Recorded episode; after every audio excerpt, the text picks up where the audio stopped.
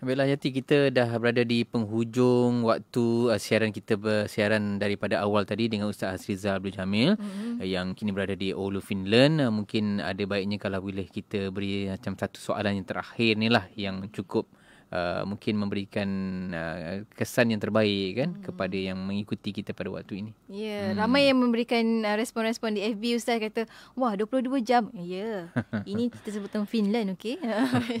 Ustaz, hujung-hujung ni Ustaz mungkin ada pesan-pesan pada rakan-rakan pendengar kita bahawa kat Malaysia ni masih terkawal lagi walaupun raya normal baru Ustaz. Hmm. Ya. Yeah.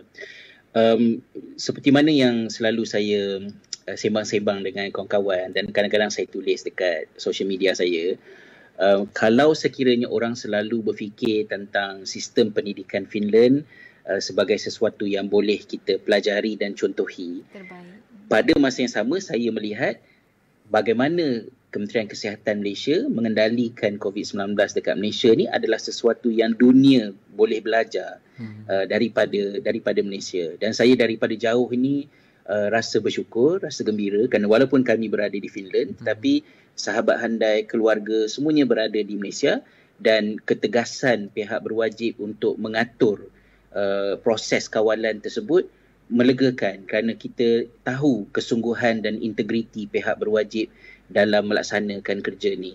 Jadi um, oleh yang demikian uh, bersabarlah ya. Kita semua dengan um, benda ni kita nampak sebenarnya sisi-sisi positif yang lahir daripada um, musibah ni